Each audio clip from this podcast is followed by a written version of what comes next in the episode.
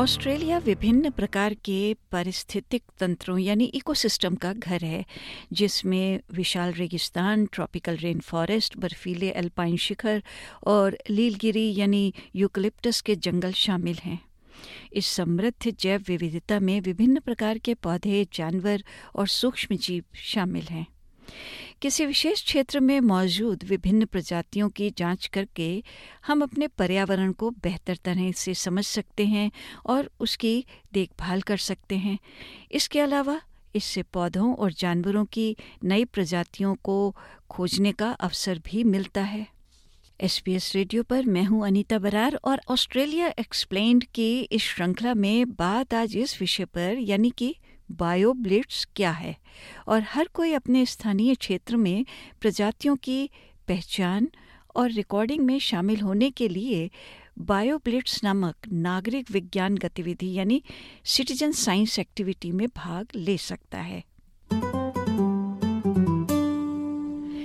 वैज्ञानिक ये जानने के लिए क्षेत्र अनुसंधान और सर्वेक्षण करते हैं कि किसी विशेष क्षेत्र में कौन से पौधे और जानवर मौजूद हैं। लेकिन ऑस्ट्रेलिया चूँकि बहुत ही विशाल है, इसलिए नागरिक विज्ञान नामक एक प्रक्रिया के माध्यम से जनता को, वैज्ञानिकों और शोधकर्ताओं के लिए वैज्ञानिक जानकारी या डेटा एकत्र करने और उसको वर्गीकृत करने के लिए स्वेच्छा से यानी वॉलेंटियर रूप से मदद करने का अवसर मिलता है। अब ये सिटीजन साइंस परियोजनाएँ वैज्ञानिक ज्ञान और पर्यावरण के बारे में हमारी समझ को बढ़ाने में मदद कर सकती हैं, जिससे हम इसकी बेहतर देखभाल कर सकेंगे।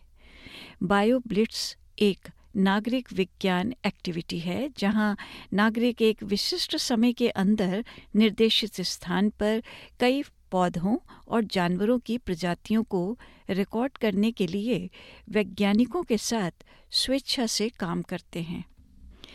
पश्चिमी ऑस्ट्रेलिया के दक्षिण तट पर संरक्षण पशु चिकित्सक डेविड एडमंड्स वॉलपोल में रहते हैं, जहाँ वो वॉलपोल वाइल्डरनेस बायोब्लिट्स को कोऑर्डिनेट करते हैं। वॉलपोल जंगल पश्चिमी ऑस्ट्रेलिया के सबसे नम हिस्सों में से एक है, और यहाँ पर जो प्रजातियाँ और इकोसिस्टम है वो कहीं और नहीं है। और वहाँ उन विशाल क्षेत्रों में क्या है ये भी पता नहीं है।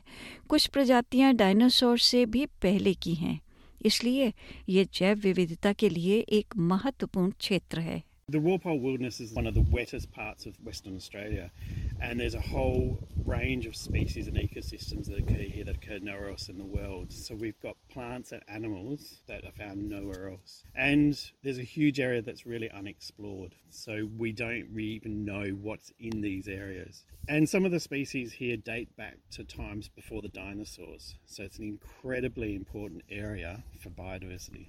Walpole जंगल क्षेत्र की तरह ऑस्ट्रेलिया के बड़े हिस्से हैं जिनके बारे में हम अभी भी और अधिक जान सकते हैं और समुदाय को बायोब्लिट्स में शामिल करना लोगों को एक साथ लाता है और पर्यावरण के बारे में वैज्ञानिक समझ में सहायता कर सकता है A BioBlitz is, is very empowering. It allows people to actually build a network of other like minded people, but it's also really important that you understand that every observation, everything that they record, actually has an impact it gives us more information, which builds our knowledge, increases our understanding, and through that, it leads to better management outcomes.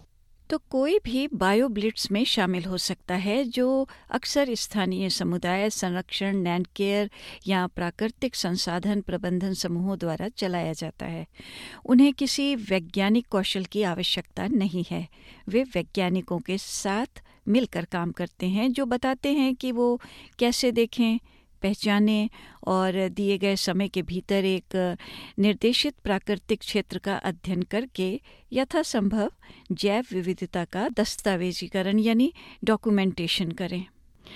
आरामदायक तरीके से चलने में सक्षम होने के अलावा बस आपकी अवलोकन क्षमता होनी चाहिए, साथ ही गहरी जिज्ञासा और एक स्मार्टफ़ोन की आवश्यकता होगी। बायोब्लिट्स के दौरान जानकारी विभिन्न तरीके से दर्ज की जा सकती है।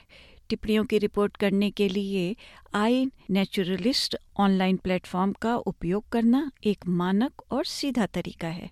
उस चीज़ की एक तस्वीर ली जाती है, जिसे पहचानने की कोशिश है। उसे वेबसाइट पर अपलोड किया जाता है और वहाँ से दुनिया भर के वैज्ञानिक इसे देख सकते हैं और उस प्रजाति की पहचान कर सकते हैं। We take a photo of the thing that we're trying to identify, and that gets uploaded onto the website. And from there, scientists from all around the world can look at it and identify that species. And once that's been done, it becomes what they call research grade data, and anyone around the world can access that information. and use it in their own studies and further research. BioBlitz के दौरान आई naturalist को प्रस्तुत की गई जानकारी Atlas of living Australia को भी जाती है। ये ऑनलाइन जैव विविधता डेटाबेस हर किसी के अन्वेषण के लिए निशुल्क उपलब्ध है। मलिसा होवे एक परिस्थितिकी वैज्ञानिक यानी इकोलॉजिस्ट हैं, जो वॉलपोल जंगल के पास रहती हैं और अन्य वैज्ञानिकों, भूमि प्रबंधकों, पारंपरिक संरक्षणों आदिवासी रेंजर्स और सामुदायिक स्वयंसेवकों के साथ मिलकर काम करती हैं। वो बताती हैं कि कैसे पिछले वॉलपोल वाइल्डरनेस बायोबिलिट्स में पश्चिमी ऑस्ट्रेलिया संग्रहालय के वैज्ञानिक, जो इनवर्टिब्रेट्स जीवों यानी बिना रीढ़ की हड्डी वाले जंतु हैं, जैसे कि मकड़ियाँ, कीड़े और घोंगे, उनका अध्ययन करते हैं, वो सामुदायिक स्वयंसेवकों के साथ बायोब्लिट्स में शामिल हुए थे।